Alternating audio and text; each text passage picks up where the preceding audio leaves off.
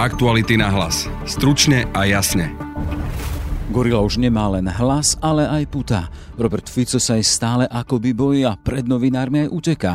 Po božích mlynoch či očistci je tu ďalšia policajná akcia s názvom Judáš a zaznamenala aj obvinenie ďalšieho z policajných prezidentov Milana Lučanského. A Miroslav Marček si za vraždu Jána a Martiny odsedí o dva roky viac, a teda 25 rokov. To je dnešný 2. december v skratke. Ani sa len nepokúšajte akéhokoľvek opozičného politika z roku 2004, 2005 alebo 2006 vťahovať do tejto špinavosti Penty a druhej Dzurindovej vlády. Ďakujem veľmi pekne. Ste tam, pán Fico. Ďakujem. Vy ste boli v tom byte, preto sa vás pýtam, či sa nebojíte, že pán Haščák bude vypovedať o vás. Prosím, ešte raz, že čo? A chcete počuť odpoveď, ste na správnej adrese. Jaroslav Haščák v policajnej eskorte vyvolal vlnu reakcií. Prekvapilo ma to, lebo pán Haščák celé roky patril, nazvime to, k nedotknutelným osobám. Osobne sa teším z toho, že možno konečne sa dozvieme, ako to bolo s tou Coca-Colou. To boli poslanci Peter Pčolinský a Jana Žitňanská, no budeme počuť aj ďalších. A s Petrom Bárdym a Lavrou Keleovou sa pozrieme na možné alternatívy vývoja. Bolo to veľmi zvláštne, pretože takýto pohľad sa nám v posledných dňoch naskytoval práve na dosť závažných buď obvinených alebo zločincoch a práve v tejto úlohe sa vlastne ocitol aj Jaroslav Haščák. Zatknutie Jaroslava Haščaka je mimoriadne veľká udalosť. Ja si myslím, že nie je veľa ľudí na Slovensku, ktorí by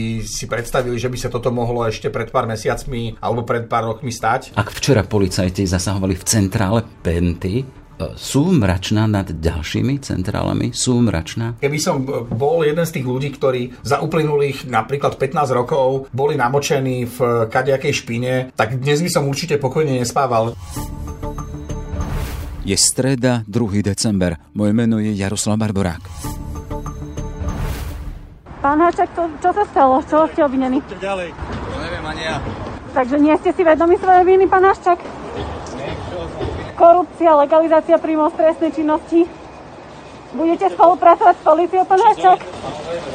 Jaroslav Haščák takto večer reagoval na otázku kolegyne Laury Keleovej. To neviem ani ja, jedného z partnerov Penty, však zaznievalo v čase, keď už mal v ruke uznesenie o obvinení a v ňom stála korupcia a legalizácia príjmov z trestnej činnosti, ako sme počuli.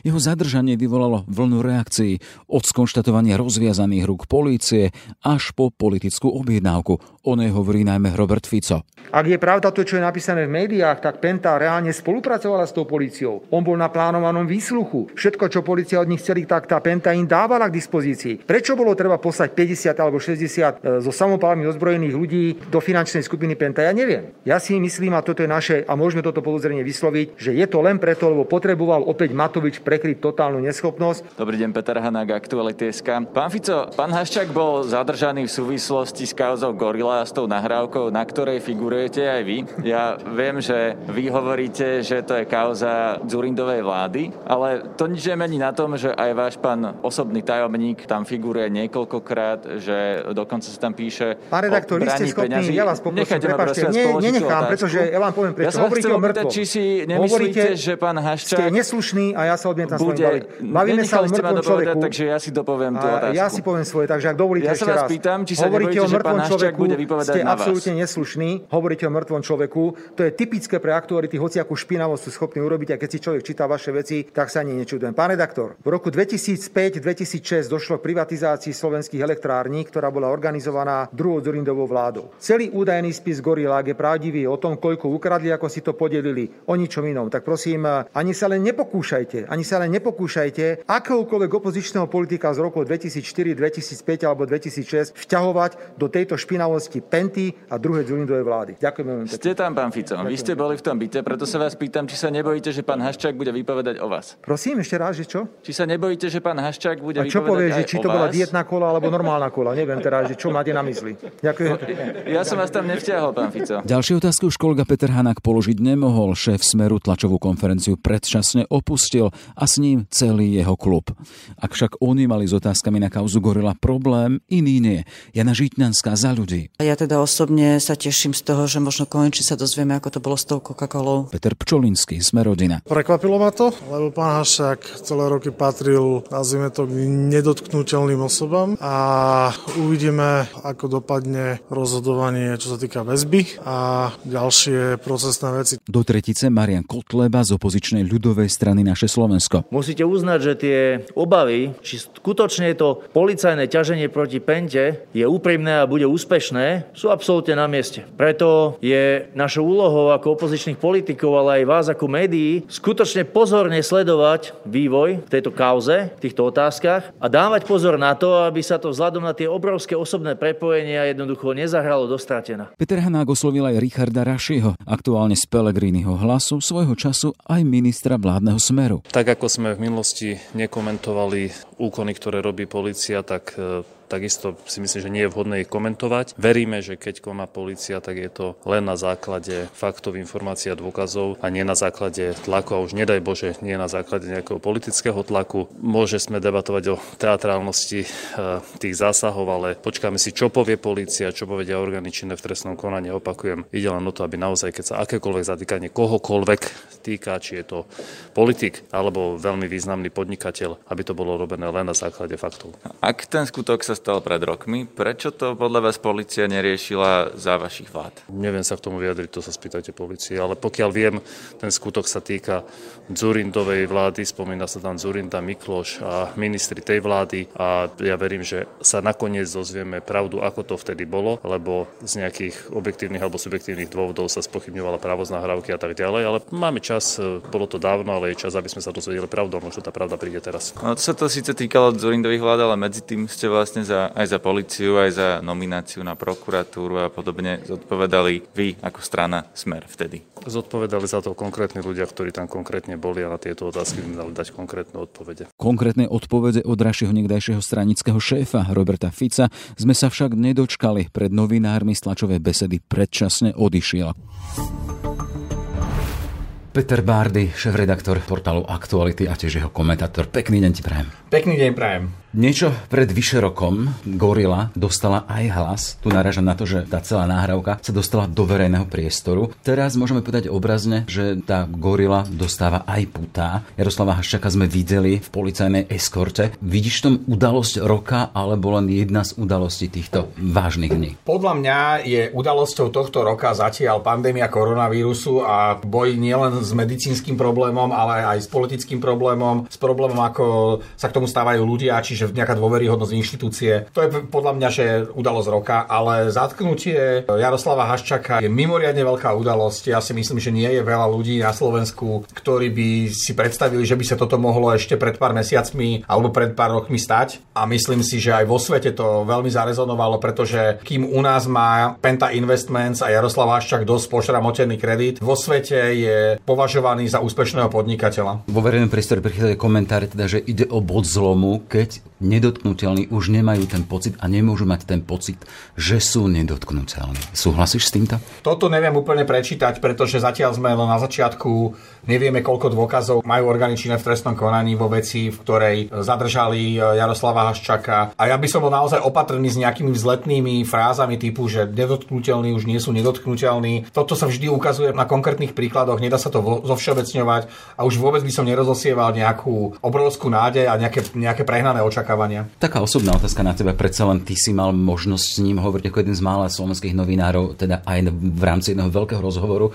Aké to bolo včera vidieť ho v policajnej eskorte? Ja poviem, možno to je zvláštne, ale mňa to nejakým spôsobom neprekvapilo, ani ma to nejakým spôsobom nevyrušilo. Proste prišiel mi tam tak, že tam bol a, a tak to asi malo byť. Že nebolo to niečo, z čoho by som mal nejakú emociu. Tiež si viem predstaviť niektorých aj kolegov, aj ľudí, ktorí nás sledujú a fandia nám, že museli mať nejaký pocit učinenia, možno pocit nejakého, nechcem povedať, že šťastia, ale takej ako keby že vnútornej spokojnosti alebo satisfakcie, lebo však sú tu novinári, ktorí roky písali o Jaroslavovi Haščákovi, ktorí sa detálne zaoberali gorilou a tí boli často frustrovaní z toho, akým spôsobom sa najmä bývalé policajné špičky alebo bývalí šéfovia prokuratúr stávali k vyšetrovaniu gorily. Čiže tento krok, ktorý včera sa uskutočnil, musel podľa mňa u mnohých zarezonovať aj veľmi emočne. U mňa to neurobilo možno tú tsunami pocitov, ktorá by sa na mňa mala navaliť. Na druhej strane potvrdilo mi to, v to ten taký že dobrý trend vo vnútri policie, že naozaj majú asi zrejme policajti rozviazané ruky a že naozaj môžu robiť na prípadoch, ktoré donedávna boli či už e, zametené pod koberec, alebo bolo robené všetko preto, aby sa nevyšetrili. Hey, to sme ešte v takej tej zvláštnej dobe, keď nie len, že policia nemá svojho formálneho šéfa, ale toho nemá ani generálna prokuratúra. Či, či je špeciálna prokuratúra.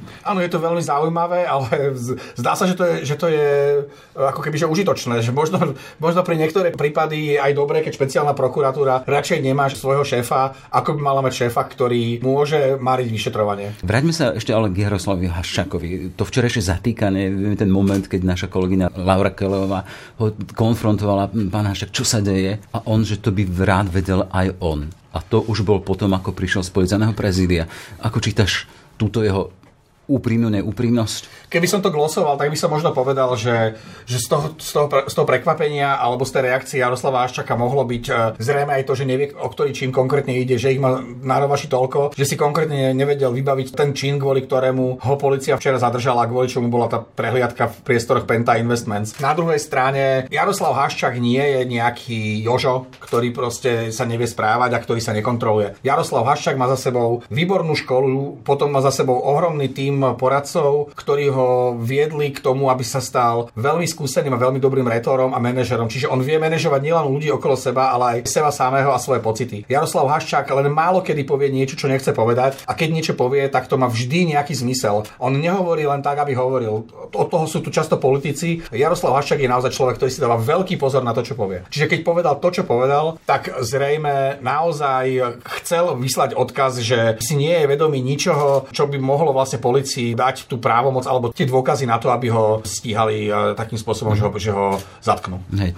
E, ak ty hovoríš, že si nemusel, nemusel spomínať s úsmevom, teda, tak poďme tým konkrétnym veciam, ktoré mu na, teda navalili a udelili vyšetrovateľe tam obvinenie z korupcie a legalizácie príjmov z trestnej činnosti, ináč ľudovo povedané prania špinavých peňazí. S čím konkrétne to spájať? Spája sa to s gorilou? Spája sa to s gorilou a spája sa to s bývalým šéfom kontrarozviedky Slovenskej informačnej služby s pánom Arpašom. Arpaš sa spomína aj v, aj v údajnom spise Gorila, kde mal e, nahrávku Gorily, respektíve spis Gorila predať e, Jaroslavovi Haščakovi za 6 miliónov korún. To je zhruba 200 tisíc eur. Len pripomeňme to teda, že ten spis Gorila vznikal na základe od posluchov bytu na Vazovej, ktoré Áno. robila SIS. Áno, to je ten byt, ktorý mala používať Penta ako konšpiračný byt, respektíve byt, kde mali, malo dochádzať k stretnutiam vrcholných predstaviteľov Penty e, s politikmi a s, a s biznismenmi a kde mali hovoriť o mnohých veciach, ktoré mali ako keby že dosť veľký korupčný, uh, boli dosť, dosť akože korupčne vnímané. Hej? A teraz... Uh, Treba len spomínať, napríklad odtiaľ vznikla aj tá povestná kola Roberta Fica, alebo keď pred rokom vyšiel na jeho celý ten zvukový zápis. Pre mňa to, čo bolo zaujímavé, že samotný hlas Fica sa na tejto nahrávke radil s Haščakom, ako postupovať, ako vyhodnocovať uh, prieskumy verejnej mienky. Áno, hovoriť mali aj napríklad o tom, že kto bude šefovať zdravotníctvu, že to mal byť Pavol Paška. Ho, malo sa tam hovoriť hovoriť aj o tom, že akým spôsobom e, zohnal smer peniaze na financovanie svojej politickej činnosti, ale hovorilo sa tam, bolo tam e, mnoho debát e, medzi predstaviteľmi Penty a napríklad vtedajším ministrom hospodárstva. hospodárstva. Čiže, čiže tam, tých, tam, tých, tam tých tém je naozaj že nespočetne veľa. Čiže v každom prípade výbušná nahrávka, ktorá mala položiť nie len jednu politickú stranu, vtedy aktuálne sa hovorilo o SDK, riešilo sa hlavné SDK, aktuálne do toho vťahujeme smer. Áno, a tam treba povedať, že Penta urobil urobila naozaj všetko preto, aby sa táto nahrávka nikdy neobjavila na verejnosti.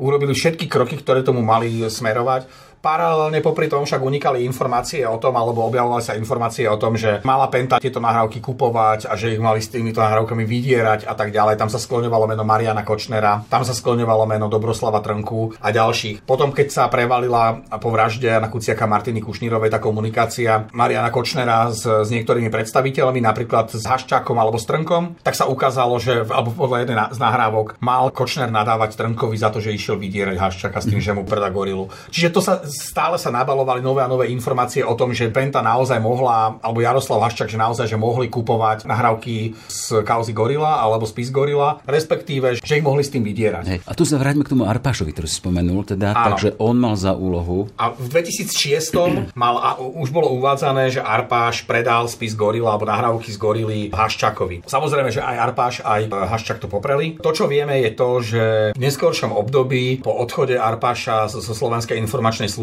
začal Arpáš cez jednu e, firmu, kde pôsobil aj s jeho manželkou, fakturovať jednej z firiem, ktorá bola pod kontrolou Penty, poradenstvo v oblasti zdravotníctva. A zinkasované peniaze, ktoré za tieto služby mal získať, e, dokopy predstavovali zhruba 6 miliónov korún. To znamená, že suma, za ktorú mal predať e, nahrávku Penty, bola veľmi podobná, ak nie totožná so sumou, ktorú mal zinkasovať e, firma Arpašovcov za zdravotnícke analýzy v úvodzovkách pre Pentu. Penta nikdy nezverejnila tieto zdravotnícke analýzy, vždy ich zakrývala nejakým spôsobom. My sme potom v 2015 zverejnili rozhovor Mareka Vagoviča s Arpašom, kde Arpaš opäť poprel, že by, že by obchodoval s gorilou a hovoril o tom, že robil zdravotnícke poradenstvo a tak ďalej. Vtedy nás e, Penta obvinila, že to je prebalovanie kurčiat, že toto je téma, ktorá už je stará, že len oživujeme niečo, čo nemá vôbec e, žiadnu relevantnosť a čo už je dávno vysvetlené a vyriešené. Urobili dosť masívnu kampaň proti nám. Ukazuje sa, že sme asi veľmi tie kurčata neprebalovali, pretože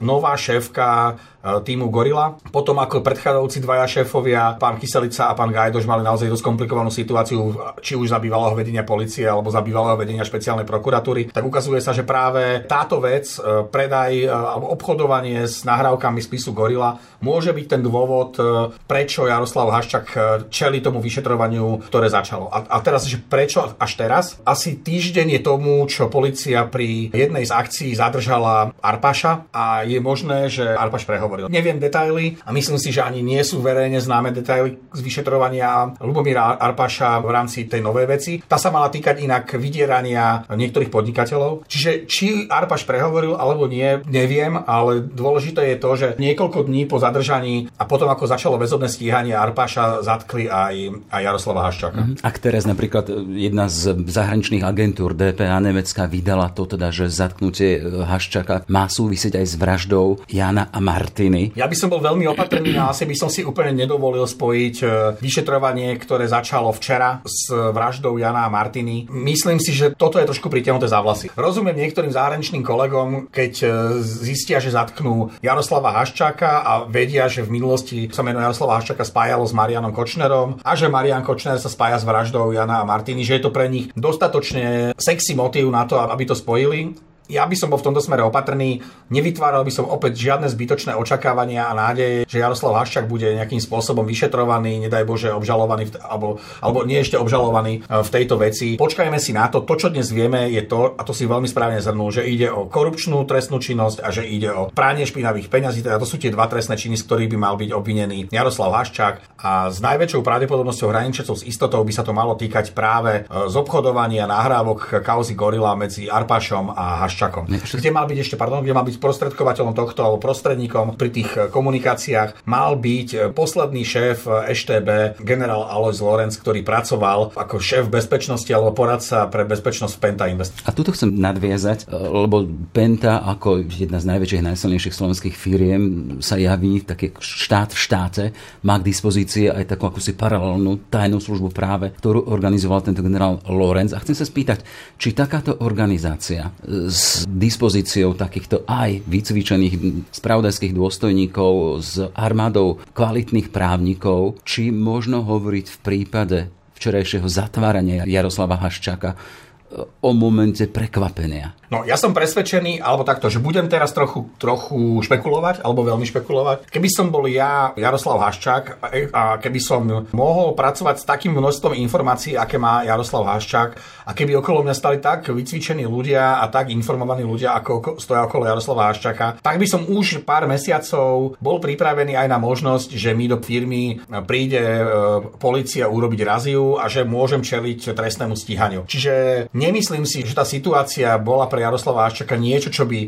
neočakával. Čo však je zrejme, alebo podľa toho tých včerajších reakcií, usudzujem, že to určite neočakával včera. A či policia niečo pri tej razii našla, ak Jaroslav Haščák mal mať v priestoroch, kde policia raziu uskutočnila dôkazy o tom, že mohol páchať korupčnú trestnú činnosť, tak budem prvý, ktorý bude tlieskať policii za to, že ich našla. Na druhej strane by som bol opäť opatrný s tým, ako som o Jaroslavovi Haščakovi už rozprával pred pár minútami, ako Jaroslava Haščaka poznám. Je dosť pravdepodobné, že mnoho vecí, ak má, tak ich má tak ukryté, aby sa k tým dalo dostať len veľmi ťažko. Čiže ak teraz čakáme teda, alebo formálne má vyšetrovať nejakých 48 hodín na to, aby presvedčil sudcu o ďalšom väzobnom stíhaní Jaroslava Haščaka, nebude to mať ľahké. Určite to nebude mať ľahké, ale to závisí aj od e, váhy dôkazov, ktoré vyšetrovatelia a prokurátor ukážu sudcovi, ktorý o tom bude rozhodovať. Čiže...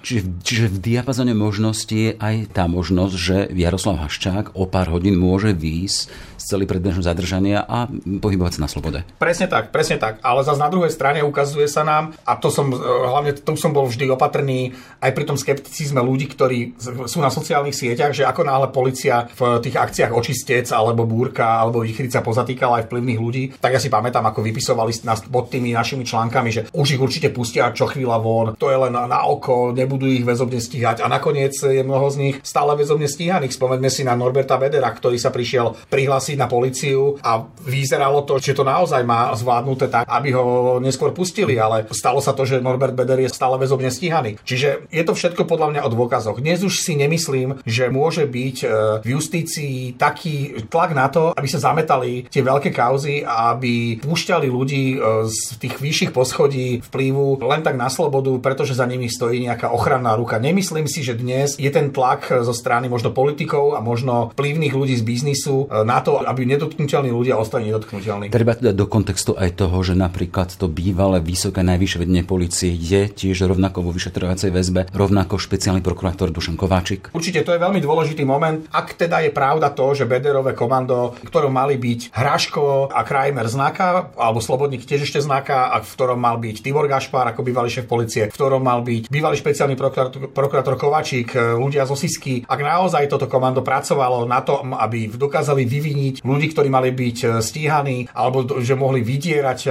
gaunerov a tým ich zase nejakým spôsobom chránili pred e, trestným stíhaním. Alebo trestne stíhali ľudí, ktorých trestne stíhať nemali. Čiže ak toto je pravda, tak naozaj dnes som 100% presvedčený o tom, že ľudí, ktorí predtým boli takýmto spôsobom chránení, dnes už chránení nie sú. Sme stále v kontexte kauzy Gorila a tam máme široké personálne obsadenie od Anny Bubeníkovej z Fondu národného majetku vtedy cez ministra Malchárka, ktorý sme spomínali, ale až k Robertovi Ficovi jeho kole a tu sa chcem spýtať, ak včera policajti zasahovali v centrále Penty, e, sú mračná nad ďalšími centrálami? Sú mračná? No tak ja by som asi nebol pokojný. Keby som bol jeden z tých ľudí, ktorí za uplynulých napríklad 15 rokov boli namočení v kadejakej špine, tak dnes by som určite pokojne nespával. Dnes je práve ten čas, keď sa aj staršie kauzy, ktoré už možno mali zapadnúť prachom, môžu otvárať, a pretože ľudia, ktorí tie kauzy kedysi za, zametali pod koberec, sú dnes e, postavení pred e, spravodlivosť a niektorí už aj spolupracujú s policiou a rozprávajú a vysvetľujú. Dnes by som naozaj, keby som bol jeden z tých gaunerov, ktorí v tom boli v tom čase namočení alebo ktorí to organizovali a sú stále na slobode, asi by som nespával pokojne. Mm-hmm. Možno záverečná otázka. Sme tesne pred Vianocami. Myslíš teda, že Jaroslav Haščák ich strávi v policajnej cele medzi svojimi? Nebudem typovať. Nebudem typovať hlavne, aby to bolo urobené profesionálne, aby nedošlo k nejakým procesným chybám a aby práca policie, aj súdu, aj prokuratúry viedla k tomu, že tieto inštitúcie budú rešpektované a dôveryhodné. Toľko Peter Bárdy, šéf-redaktor Aktualit a ich komentátor. Všetko dobré, pekný deň. Ďakujem, pekný deň prajem. Dnešný 2. december je rovnako bohatý na udalosti ako ten prvý, keď si policia odviedla jedného z partnerov Penty, Jaroslava Haščáka. Po akciách Božie mlyny či Očistec je tu ďalšia s biblickým názvom, teraz Judáš, a v nej je obvinený aj ďalší z policajných prezidentov Milan Lučanský.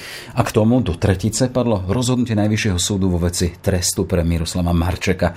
Za vraždu Jana Martiny dostáva 25 dní, 23 rokov. Témy, ktoré v sebe personálne spája Laura Kelová z investigatívneho týmu. Vítaj. Ahoj Jaro, dobrý deň. Začneme ešte včerajším zatváraním Haščáka. Práve ty si ho konfrontovala s tou lapidárnou otázkou, čo sa deje a počuli sme tu odpoveď, že sám by to rád vedel, to je Jaroslav Haščák. Ako si vnímal ten moment? Že máš pred sebou jedného z najsilnejších mužov Slovenska v takej pozícii? Bol to zvláštny moment. E, ja prvé, čo som si e, všimla, že nemá spútané ruky, ako to v mnohých iných prípadoch e, vidíme, takže Jaroslav Hoček nemal puta na rukách, ale bol vlastne v sprievode ozbrojených kukláčov a bolo to veľmi zvláštne, pretože takýto pohľad sa nám v posledných dňoch, mesiacoch alebo povedzme aj, aj roku naskytoval práve na dosť závažných buď obvinených alebo zločincoch a práve v tejto úlohe sa vlastne ocitol aj Jaroslav Haščák. A tá jeho odpoveď, že rád by vedel, že čo sa deje, ja som ju považovala za taký akože pokus o vtip z jeho strany, e, aj keď veľmi možno v takej e, nie úplne najlepšej situácii, pretože Jaroslav Haščák v tom momente, keď mi odpovedal, musel vedieť, z čoho je obvinený. E, myslím si, že aj v ruke držal nejaké, nejaké papiere, ale on v momente, keď mu vzniesli obvinenie, musel vedieť, z čoho je obvinený, že je to, že je to v podstate legalizácia príjmov z trestnej činnosti, veľmi vážny trestný čin a, a aj korupcia. Takže on to v tom momente vedel, ale tváril sa, že vlastne, že, že nevie. Hej. Čiže včera Jaroslav Haščák, dnes policajti pokračujú vo veľkých, e, riešení veľkých prípadoch a veľkých ľudí. Potom, ako si odvedli bývalé najvyššie poschodia policie a špeciálnej prokuratúry v tom pokračujú. Je tu tá akcia s názvom Judáš a aj obvinenie pre Milana Lučanského. V tom v jeho prípade ide o bývalého prezidenta policajného. E, čím si ho vyslúžil to obvinenie? Tak zatiaľ my presne nevieme tie, tie rôzne skutky alebo nejaké, nejaké prípadné okolnosti e, tohto celého prípadu. E, zatiaľ ale môžeme dedukovať, že keď policia e, prezradila, že, že dnes obvinila v tejto akcii Judáš 8 osôb z korupcie, takže práve aj Milan Lučanský, bývalý policajný prezident, uh, bude obvinený uh, z tej korupcie. Tam potom policia uh, doplnila, že niektoré tie oso- osoby z tých 8 obvinených budú mať aj znesené obvinenie alebo majú ho z ohrozovania dôvernej a vyhradenej skutočnosti, z vydierania alebo potom ten známy skutok založenie, zosnovanie a podporovanie zločineckej skupiny. Ale keď sa bavíme o konkrétnom Milanovi Lučanskom, tak z toho nám vlastne zatiaľ vyplýva vyplýva, že, že tá korupcia sa zrejme bude týkať aj jeho. Uh-huh. Vieme, že zatiaľ neskončil vo väzbe. Prečo? Uh, Nehovoríme tu o väzbe, hovoríme tu zatiaľ o zadržaní, pretože ani jeden z nich ešte uh, z tejto skupiny Judáš nie je uh, vo väzbe. Tam by bol až keď vlastne sa vznesie návrh na väzbu a, a potvrdí to súdca buď špecializovaného alebo potom teda aj najvyššieho súdu.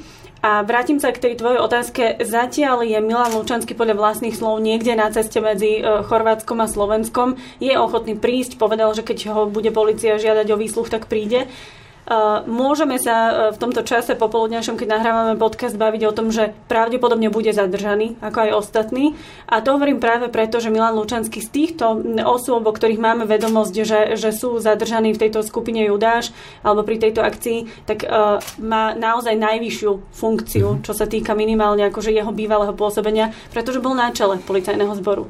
Hej, uh, čiže Milan Lučanský s najvyššou funkciou, a kto sú tí ďalší, tí ostatní? Tých ďalších... Musím spomínať všetkých, ale aspoň tých najdôležitejších. E, tých ďalších by som určite spomenula napríklad e, Jozefa Reháka. Možno verejnosti niečo povie viac úrad, ktorému šéfoval. Ide úrad zvláštnych policajných činností na ministerstve vnútra. Je to veľmi dôležitý úrad, pretože ten má na starosti rôzne informačno-technické záležitosti. To znamená, že odpočúvania. A keď si uvedomíme, že jeho podriadeným bol Norbert Pakši, ktorého v akcii Božie mlyny 2 obvinili a on je teraz momentálne vo väzbe, ale spolupracuje, tak nám to napovedá o niečom, že, že práve vlastne ten Norbert Pakši môže hovoriť o skutkoch, ktoré sa týkajú jeho nadriadeného. E, potom tam máme Daniela Čecha. E, taktiež pre verejnosť môže byť e, známejšie meno. Pracoval ako viceprezident na finančnej správe, ešte keď ju viedol František Imrece, šéfoval minulosti aj colníkom a on sa spomína napríklad na nahrávke Mariana Kočnera s podnikateľom Suchobom, a spomína sa tam v takej e, akoby konotácii alebo v, ta, v takom obsahu, že, že Daniel Čech bol človek, ktorý e, povedzme minimálne vedel, čo to o úplatkoch na finančnej správe a čo ako treba upratať a za aké peniaze. Bol to ale rozhovor dvoch ľudí o ňom treťom. Nevieme, že či to súvisí práve, práve s dnešnou akciou. A potom napríklad by som spomenula určite Mariana Kučerku, to je vyšetrovateľ, e, ktorý e, vlastne vyšetroval Filipa Rybaniča. To je vlastne známy e, v podstate človek, ktorý sa pozrel na účty Roberta Kaliňáka bol za to aj, aj odsudený a práve tento Kučerka ho vyšetroval v minulosti. No a potom tam máme dvoch v podstate ľudí, ktorí súvisia e, so Slovenskou informačnou službou. E, upozorňujem, že, že je medzi obvinenými aj Boris Beňa, ktorý je súčasný námestník Slovenskej informačnej služby, takže aktuálny funkcionár v podstate. A, a potom tam máme ešte bývalého šéfa kontrarozviedky Petra Gašparoviča. Takže uvidíme, ako to dopadne a stále vlastne ešte v tomto momente nám minimálne dve mená chýbajú z tých, z tých 8 eh, obvinených, o ktorých ne. hovorí policia. Keby sme mali tú aktuálnu akciu policie dať do kontextu toho ostatného, čo sme spomínali, Božie mlyny, očistec, aký obraz vlastne z toho vychádza? Tých aktuálnych dní. No pokojne sa môžeme nechať viesť aj tým samotným názvom Judáš.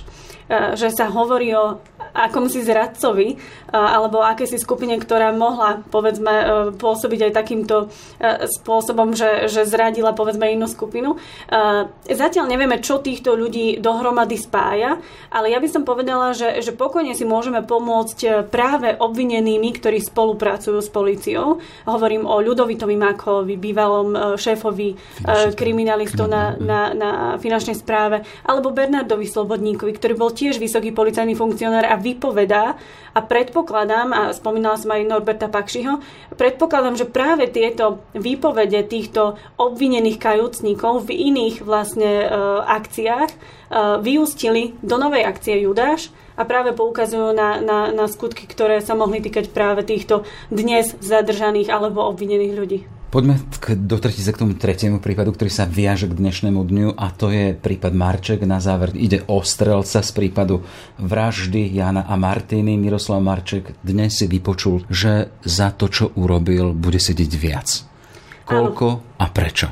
Pôvodne Marček dostal v Pezinku 23 rokov, ale prokurátorovi sa ten trest zdal prinízky a nesúhlasil s tým, že, že pôvodný senát e, mimoriadne znížil Marčekovi trest. No a dnes vlastne Najvyšší súd dal zapravdu tomuto prokurátorovi a povedal, že neboli dôvody na to, aby Marčekovi e, sa ten, sa ten trest, teda 25 rokov alebo do živote, nejako mimoriadne znížil. Treba povedať, že to bola motivácia na to, aby nejakým spôsobom spolupracoval, to zníženie trestu. Áno, tá motivácia síce sa motiváciou um, argumentoval ten, ten um, súd v Pezinku. Na druhej strane najvyšší súd hovorí, že Marček nebol až tak veľmi významný, pretože začal spolupracovať jednak mesiace po zadržaní, mm-hmm. teda neobjasňoval až do takej miery tú trestnú činnosť, lebo uh, poviem to inak, uh, policia by si poradila možno aj bez neho. A, a ďalšiu vec, ktorú, na ktorú upozornil Najvyšší súd dnes, uh, je, že Marček konal veľmi chladnokrvne a, a veľmi v podstate ako keby ani, ani nešlo o živé bytosti. V podstate bol nejakým spôsobom nastavený, vôbec ho nezaujímalo to, že či tam v dome môže byť aj iná osoba ako tá, ktorú povedzme má objednávku na vraždu, alebo že, že s Molnárom, ktorého zavraždil, tak mohol byť aj maloletý syn, že v podstate konal ako nejaké monštrum. A, a preto si najvyšší súd myslí, že nezaslúži si ten znížený mm. trest a takto rozhodol, je to právoplatné. Chcem sa spýtať, či tých 25 rokov je teda konečných, už sa nebude môcť zmeniť. Marček sa už nemôže odvolať. Mm-hmm. Najvyšší súd sa má zabrať aj tými ďalšími odvolaniami v prípade vraždy Anna Martiny. Kedy máme čakať verdikty pri nich? Tu sa hovoríme o Kočnerovi, Žužovej a o Tomášovi Sábovi. A Tomášovi Sábovi. E, zatiaľ nevieme takéto e, presné dátumy, vieme len, že, že ktorý senát má pridelenú túto vec. Musíme si na to počkať, uvedome si, že, že ešte len rozsudok e, nepravoplatný padol v septembri tohto roka. Ten spis je obrovský, je to veľmi náročná kauza, takže ja predpokladám, že ak sa bavíme možno o, o prvom pol roku roku 2021, uvidíme. 2. december z pohľadu policajných akcií a Laura Keleová členka investigatívneho týmu Aktuality. Všetko dobre ti prajeme, nech sa ti darí. Ďakujem. Aktuality na hlas. Stručne a jasne. Sme v závere. Aj tento podcast vznikol vďaka vašej podpore, o ktorú sa uchádzame naďalej. Už sumou 99 centov na týždeň nás môžete podporiť na našom webe cez službu Actuality Plus. Len pripomeniem, že v zajtrajšom podcaste Ráno náhlas sa bližšie pozrieme na to, kto je vlastne Jaroslav Haščák a na samotný gorilý fenomén. Na dnešnom podcaste spolupracovali Peter Hanák, Mária Kromková a Adam Oleš. Pekný deň želá Jaroslav Barborák. Aktuality na hlas. Stručne a jasne.